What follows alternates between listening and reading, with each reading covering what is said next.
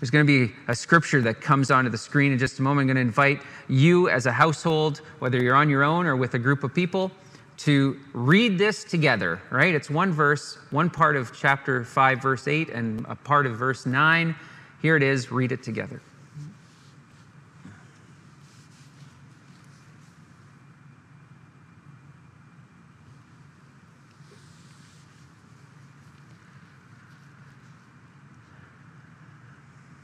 All right. Well, I want to tell you tales of two taillights. It's going to set up where we're heading this morning. When I, when I was in high school, that was a long time ago, uh, three other buddies and I did a road trip from southern Ontario, where I grew up, to Charleston, South Carolina, where one of my friend's sisters was living. And so the four of us piled into a rickety old sports coupe and hit the road for the 16 hour drive uh, the road trips, uh, the road trip tunes were blaring, and the two guys who had uh, shared the driving were only a year older than me and were notorious in the small town community I grew up in for getting speeding tickets. And uh, we, we, thought this was going to be great, and I actually have no idea what my parents were thinking letting us go. It's like bizarre to me when I think about it now, because from the vantage point of life that I have now, I suspect that they saw it as much as a, of a holiday as it, for them as it was going to be for, for me. So we went down to South Carolina. On the way home, we're driving through the hills of Virginia when the fog rolls in. It was dark and it was late. It was drizzling and there was mist. It was thick as pea soup, as my dad would say. And those guys with the heavy, heavy foot that were driving were suddenly very, very tentative. And we were crawling along, desperately looking for the next exit, but you couldn't even read the exit signs because it was so thick, the fog. And this was before cell phones. Yeah, we couldn't search ahead and find out what was going on. And to be honest, we were all getting a little uneasy and a little uncertain. And then this vehicle pulls up behind us, right on our tail. And, and that made us even more concerned because we're sheltered Canadian boys among the hillbillies of Virginia. And what did this guy want? What was he, what was he wanting? And he tailed us for a while. And then he passed us because we were going so slow. And he pulled his old pickup truck in front of us and then he slowed to our speed. Now, in Virginia, there are two primary license plate slogans. One says, Virginia is for lovers. And the other has a coiled snake with the words, Don't tread on me in bold letters. And this, at least in my memory, was a don't tread on me kind of truck. And all this was making us pretty nervous until we realized that he had seen our license plate in the fog too. It's why he got so close. And he was slowing down in front of us so that we, the foreigners, could follow his tail lights. He was leading us on. And he eventually gave us that long, long right hand signal. Okay, so just left it on for a long time as if he's beckoning us to follow him. And, and should we? Shouldn't we? We didn't know, but we did. And we pulled into the gas station at the turnoff, and he rolled down his window and he welcomed us to Virginia. And he asked us if we're okay. And he pointed us to a nearby hotel, and then he rumbled off. Tale number two. Years before that, my family was at my relative's house in the dead of winter.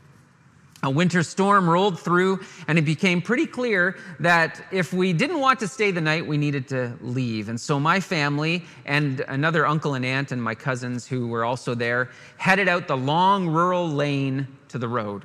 And my uncle, who was driving the car ahead of us, took the lead and he told us to follow his taillights and stay close. And I can't recall if my dad and him played some game of rock, paper, scissors to decide who went first, but apparently my uncle uh, won or lost, depending on your perspective. And he edged down the lane, turning right onto this gravel road, or, or so we thought. And suddenly, the tail lights in front of the car, uh, in the car, on the car in front of us, popped up in the air and then stopped. It was strange, but we kept following, and suddenly we too were stopped and unable to move. Well, it turned out we had followed my uncle's taillights right into the ditch. And I still recall the long walk back to the house in the blizzard to get my other uncle to bring his tractor and pull two, car- two cars out of the ditch. Tales of two headlights. One led us to a place of rest and peace, one led us to a ditch. Whose tail lights are you following? I'm going to read another scripture from Ephesians chapter 5, verses 1 and 2. Where you are right now, in your home, read it together. You ready? Go.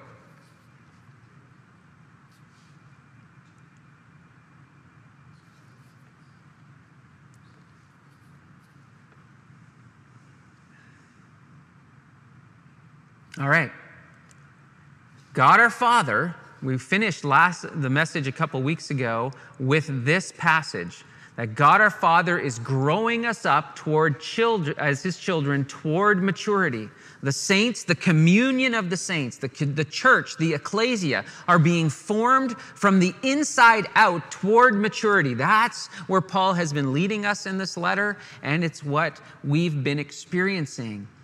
And here's the beautiful paradox of God's saving and saint producing work in our lives. This, pay attention, this one's for free.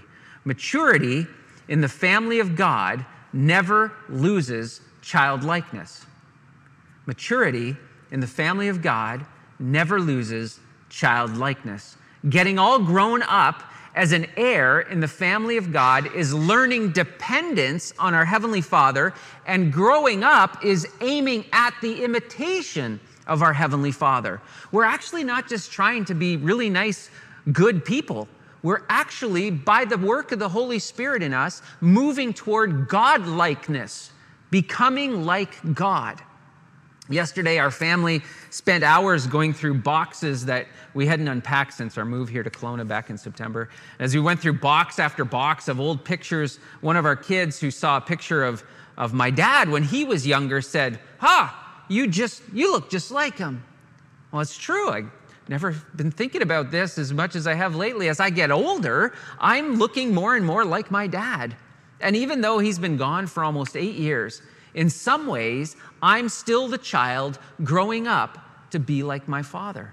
In the background, you see, of all this that Paul is talking about here today, and this image of becoming like our father, is the story of the prodigal son from Luke chapter 15. This is one thing to pay attention to as you read the New Testament letters. There are so many references and so many ways in which what Paul is writing is formed and shaped by what we see in Matthew, Mark, Luke, and John, the four Gospels. And so, in the story of the prodigal son, the youngest child thought he was growing up by following the taillights out of town, but he actually grew up when he returned home and imitated the father. The older brother thought that he was all grown up by remaining loyal and defending the family business. And though he stayed home, he actually missed that he was to grow up by imitating the father. For both, the invitation is to mature childlikeness, the imitation of the father. And the Father's imitation becomes joy and fruitfulness. It produces ecclesia. This is what Paul is getting at. The Father's way destroys divisions and discovers peace. Wouldn't that be super helpful right now in the climate that our culture is in? It becomes the revelation of the manifold wisdom of God to the highest places. This is what Paul has been urging the Ephesians toward. Paul is calling real people in the real life of Ephesus, the city of change, to live and walk out God's radical good news the big, hopeful, and mind boggling truths of Ephesians 1 to 3 become the small, hope filled living of Ephesians chapters 4 to 6. And we're in the middle of Ephesians chapter 5 today. And so, to mature in God's household is to become more and more like the Father, to act like beloved children. We read that in verses 8 and 9, to walk as children of light. Whose taillights are you following? Paul has been telling us good news all along.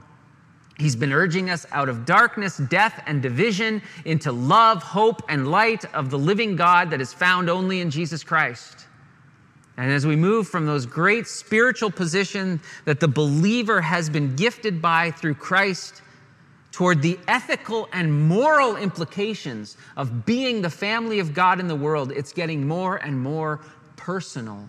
I hope you felt this as we've moved along, because we started with those amazing truths, those very real and personal and corporate realities of who we are in Christ. But now we're moving into the real stuff where we have to live this out. It's more and more personal. This isn't just spiritual or intellectual, this is real life, where you live, what you're facing, what our world is facing right now.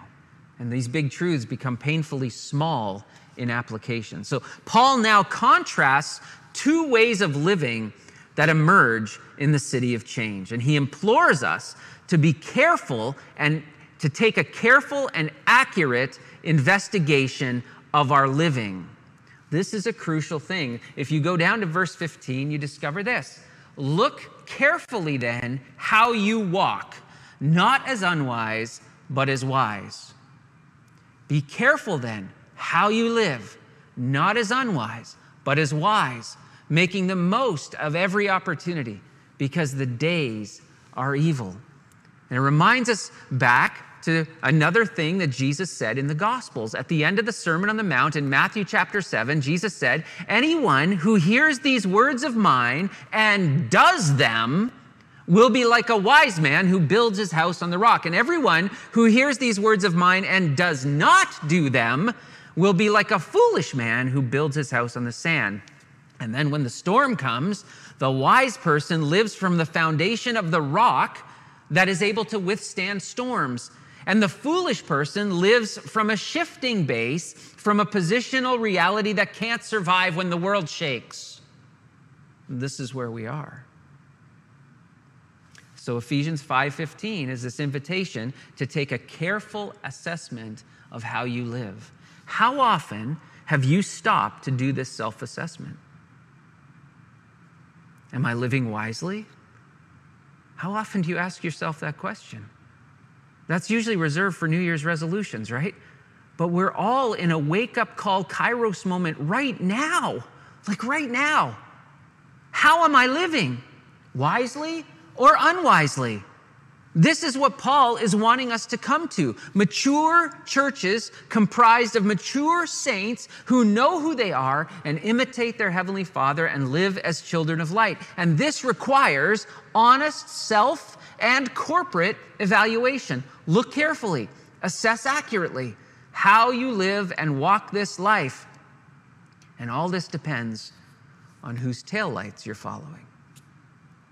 This week, I was talking to a friend of mine named John. He's, he's a First Nations brother. I highly respect the journey of his life, its, its pain and suffering, and his inspiring walk as a disciple of Jesus, often between the two worlds of his people's culture and settler Canadiana.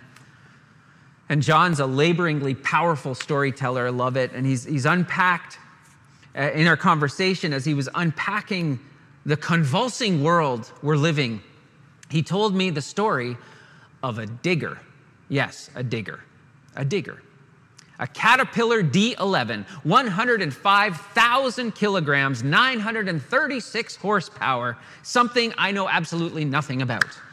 You know, by the way, you could pick up one of these, a 10 year old Caterpillar D11, for about, the, for about the cost of a nice house in Kelowna, in case you're thinking of a career change during COVID 19. John told me about these powerful machines. He loves machines and specifically about what they can do for something that is called ripping up the land. It's really interesting because a six foot tall shank, a big piece of metal, can be attached to these monster machines that is pulled and literally rips apart the earth. The video that he talked about showed farmers transforming a watermelon field to an almond grove. And that sounds easy enough. I mean, how hard can it be to get rid of watermelons? Just rip them up. Well, in order to transform the identity and the use of the field, the Caterpillar D11 and its six foot shank needed to rip up the land because almond trees have a root system that will go down three to four feet below the ground. And by ripping six, a six foot deep gorge into the earth, the farmer is making it possible for water and nutrients and all the good stuff to go deep down into the earth. By ripping the earth, he's actually caring for it.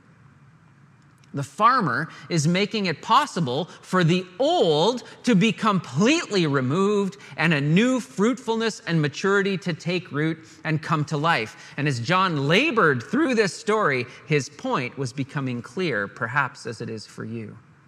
The twinkle in John's eye, mixed with sadness and thoughtfulness, revealed that my friend who loved engines was actually talking about the world as we know it and our Christian call within it. He got to the end, he loved the machine, and then he turned it. He says, There is a deep ripping of the land taking place. A new thing is needed, a new reality must emerge. The North American soul is being exposed, challenged, and a new fruitfulness and maturity is needed. And to get us there, the Lord is doing a deep ripping of the land because the cat D11 rips away to the hard pan. In soil science, the hard pan is that dense layer of soil found below the uppermost topsoil. For something new to really take root, that hard pan must be ripped up so that nutrients and moisture can soak in. And we are prone to just think about topsoil. Our family bought a big yellow bag of topsoil this spring to fill our garden boxes, but we're only doing surface level gardening. We're prone to just pull up watermelons. We like surface level stuff, not transformation. But God's kingdom, as we've been learning about in Ephesians, isn't surface level gardening, it's a whole new field in the world.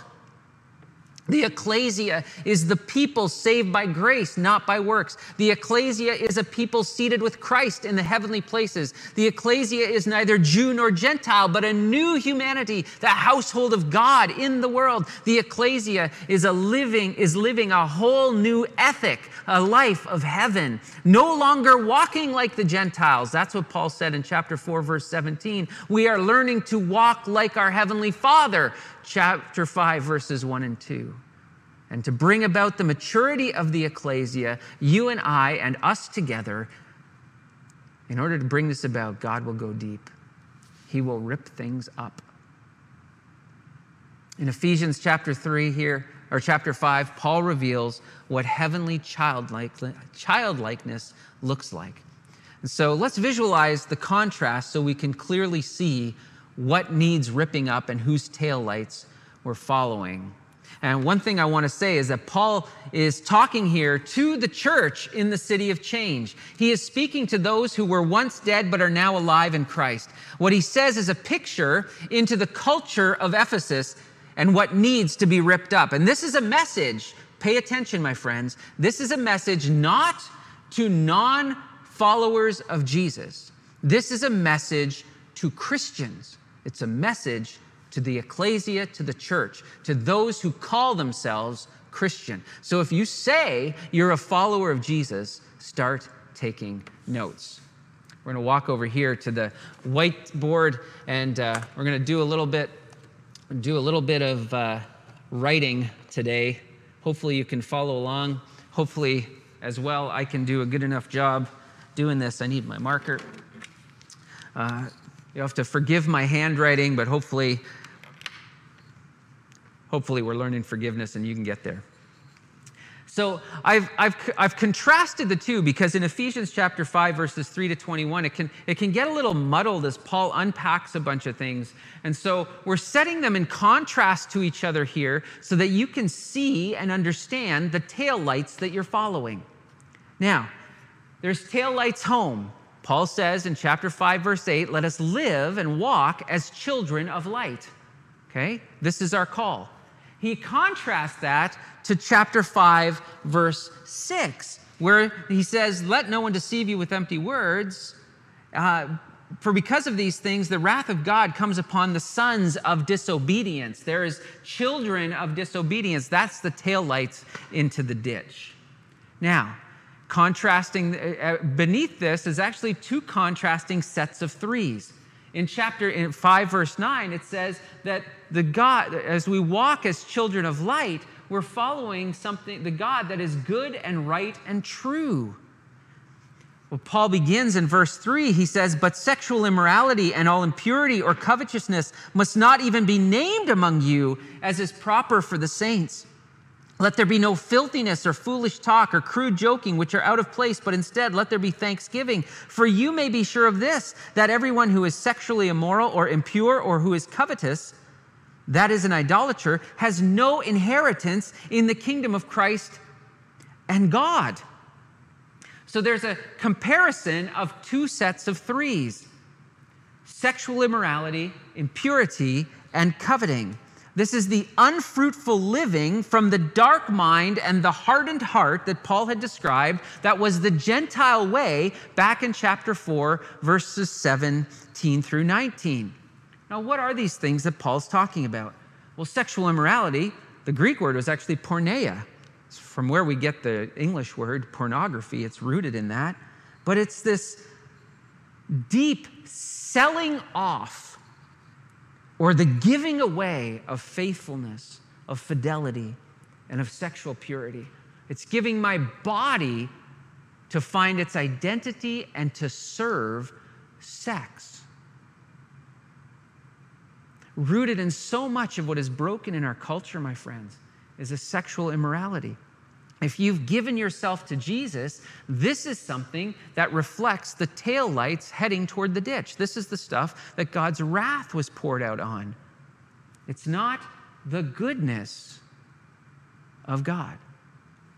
And then there's impurity, which is an interesting Greek word. It meant the mixing of what is clean with what is unclean. In verse uh, 419, in chapter 4, verse 19, Paul talked about these acts of impurity that led us from uh, being led, where basically we, we cash it all in and we move from sensitivity uh, to living with apathy and led by sensuality, where we mix good with what is dark. I grew up, as I said earlier, in southern Ontario, and so I brought along some of southern Ontario's best stuff here. Uh, it's maple syrup.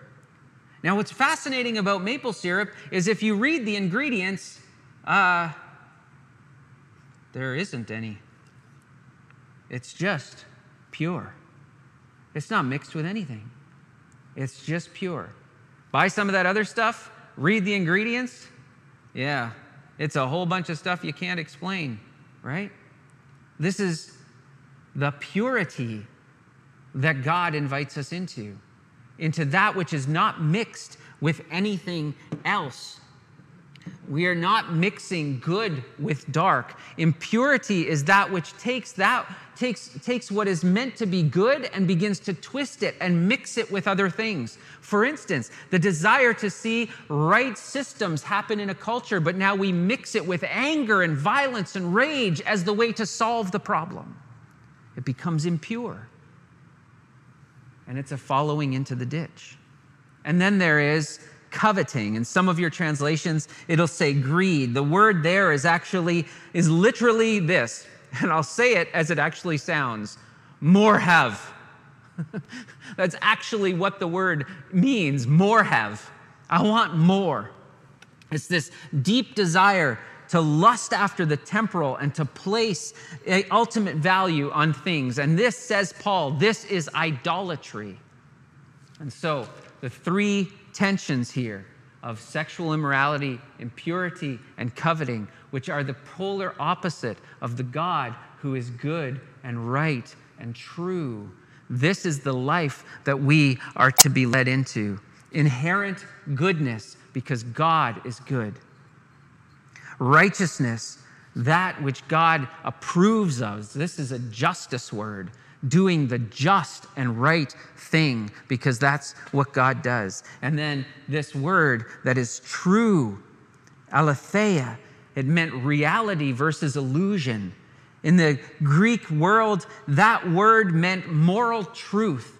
It meant that which was real as opposed to that which was false the tail lights home, the tail lights to the ditch. And then Paul sets up a number of other contrasts as you look at this passage, and it's worked all the way through. And so let's just quickly uh, look at them. I'll try to fill some of this in. So, so in verse 4, he says what? We're to speak We're to speak thanksgiving. As opposed to verse 4, speaking, and there's a bunch of words there, but I'll just put filth or foolishness. So rather than using our words to foolishly slander or to coarsely joke or to rip other people apart, we are to speak thanksgiving. There's a contrast in what comes out of our mouth. For out of our mouth comes what is in our hearts, says Jesus. And then in verse 8, there's another contrast. He says, uh, You are light. So you're light in order to bring light. He says that's in contrast to the fact that you were, and it's not just that if you look at the text, it's not that just that you that you were in darkness, it's that you were darkness. And in verses 11 to 12, he says it's even shameful to talk about what's done in secret for those that are following the tail lights to the ditch. So we are in Christ brought to be light in order to bring light, children of light, children of our Heavenly Father, as opposed to those who were darkness and who resort, resort to shameful stuff and secrecy. It come, we come into the light. And then in verses 10 and 17, we start to see this seeking after God's pleasure. What makes God happy? What will make our Heavenly Father happy? What will please Him? What will bring a smile to our Heavenly Father's face as opposed to seeking selfish pleasure? And you can see the contrast all the way down here, right? Seeking selfish pleasure. Each one of these drive us to live out of that place instead of the heart of our Father who is good and right and true. And then Paul comes to that imagery again from Jesus' Sermon on the Mount the wise and the unwise, the wise man and the foolish man, the wise woman and the foolish woman. So the wise life, says Paul, is one that salvages the moment. It's one that's filled with the Holy Spirit, verses 16 through 18. And this is a beautiful, beautiful picture. The wise person salvages time. The Greek word there is actually, uh, it means to ransom or redeem, or it even has a marketplace meaning, which is to seize the good sale. Aren't you all longing for that? Seize the good sale. One of my little uh, things I love to do is try to find great soccer jerseys at thrift stores. So over the years, I found some pretty amazing deals. Oftentimes, they were deals that the, I'm pretty sure the store didn't realize what they were doing or what they had. Sometimes thrift stores are stocked by people who don't always know what they're hanging on the shelf. So one day I'm in a thrift store and I come across this jersey right here Barcelona, Nike, Nike, Nike. I'm not promoting Qatar Airways. Pray for Qatar, by the way. They have a really high rate of COVID right now. But I see this jersey. I look at the, the tag's still on the label, the tag's still hanging off. I'm like, oh my goodness, I've found a real Barcelona jersey. It's even got the like the authentic on it. Do you know how much it was for? Two bucks. I went right to the cash register. Boom, got it, and went. Because I was gonna salvage the moment. That's what Paul is saying the wise person does with the moment of time that they're in. Not wasting it, finding the moment and salvaging it, redeeming the time, because days are evil, and in the midst of what is evil, there is redemption to be had. And so the wise person salvages, finds the deal, and goes for it. The unwise person is squandering the moment. Now, this shows up in verse 18 where the word debauchery comes in. Paul says, Don't be drunk with wine. That leads to debauchery. So don't drown your sorrows in unwise stuff. That leads to debauchery. You know what the word there is? It's really interesting. It's asotia, and it means waste because of excess. It means the useless le- uh, vessel. It means the throwaway life.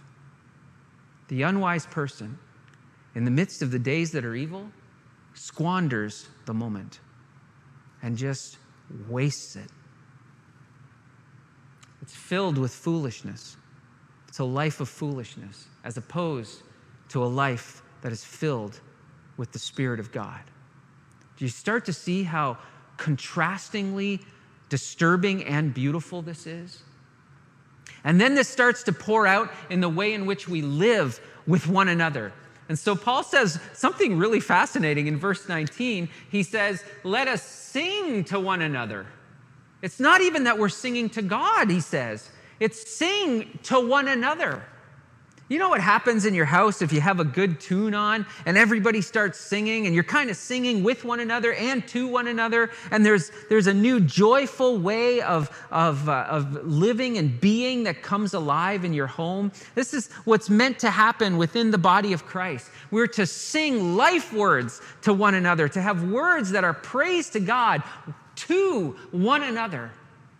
It's a beautiful picture, the joyful house, as opposed to the other side in verse 4, if we go back in our memory to the beginning of the passage, where it's life sucking words, life sucking, coarse joking, foolish talk,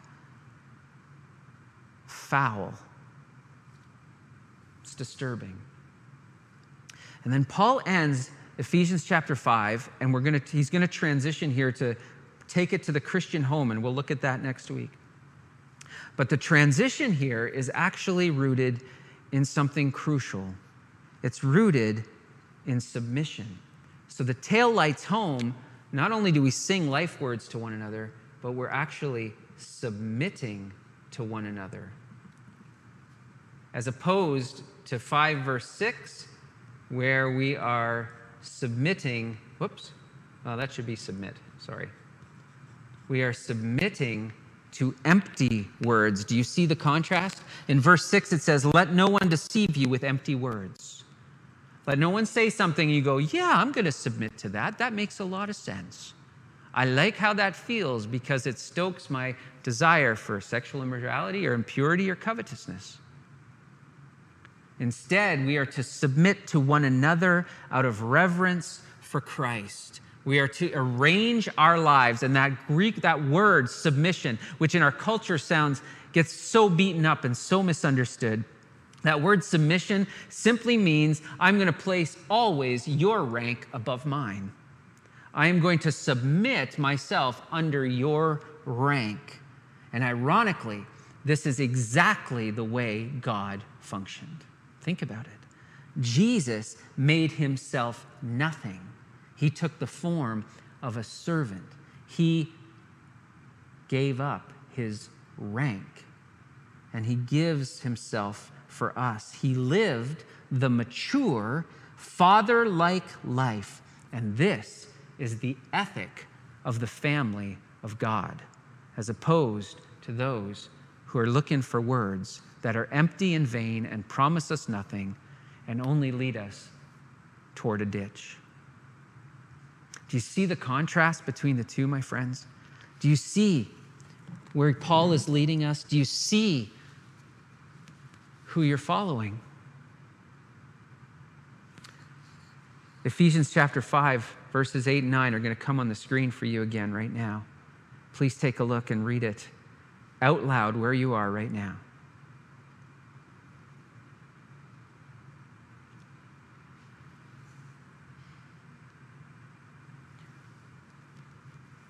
Friends, are you walking into mature childlikeness? Submission is a necessary condition for childlikeness. This is the crux of the matter. Will I submit out of reverence for Christ? I didn't come into the kingdom demanding my rank. I didn't come to that position as an heir, an adopted child, because I demanded my place. I came in by submitting, and we will live the ethics and the morality of the kingdom of God through submission, by following the right taillights home. Our Father calls us to be true to his nature and what he does, what he was and is and will be on our behalf. He is calling us to be like him. Are you walking as wise or as unwise? Are we the saints, the full heirs the ecclesia, squandering our inheritance? Is there a deep ripping of the land going on in you? Whose taillights are you following? Would you still your heart with me? Maybe still your body, even. Just close your eyes. Maybe hold out your hands.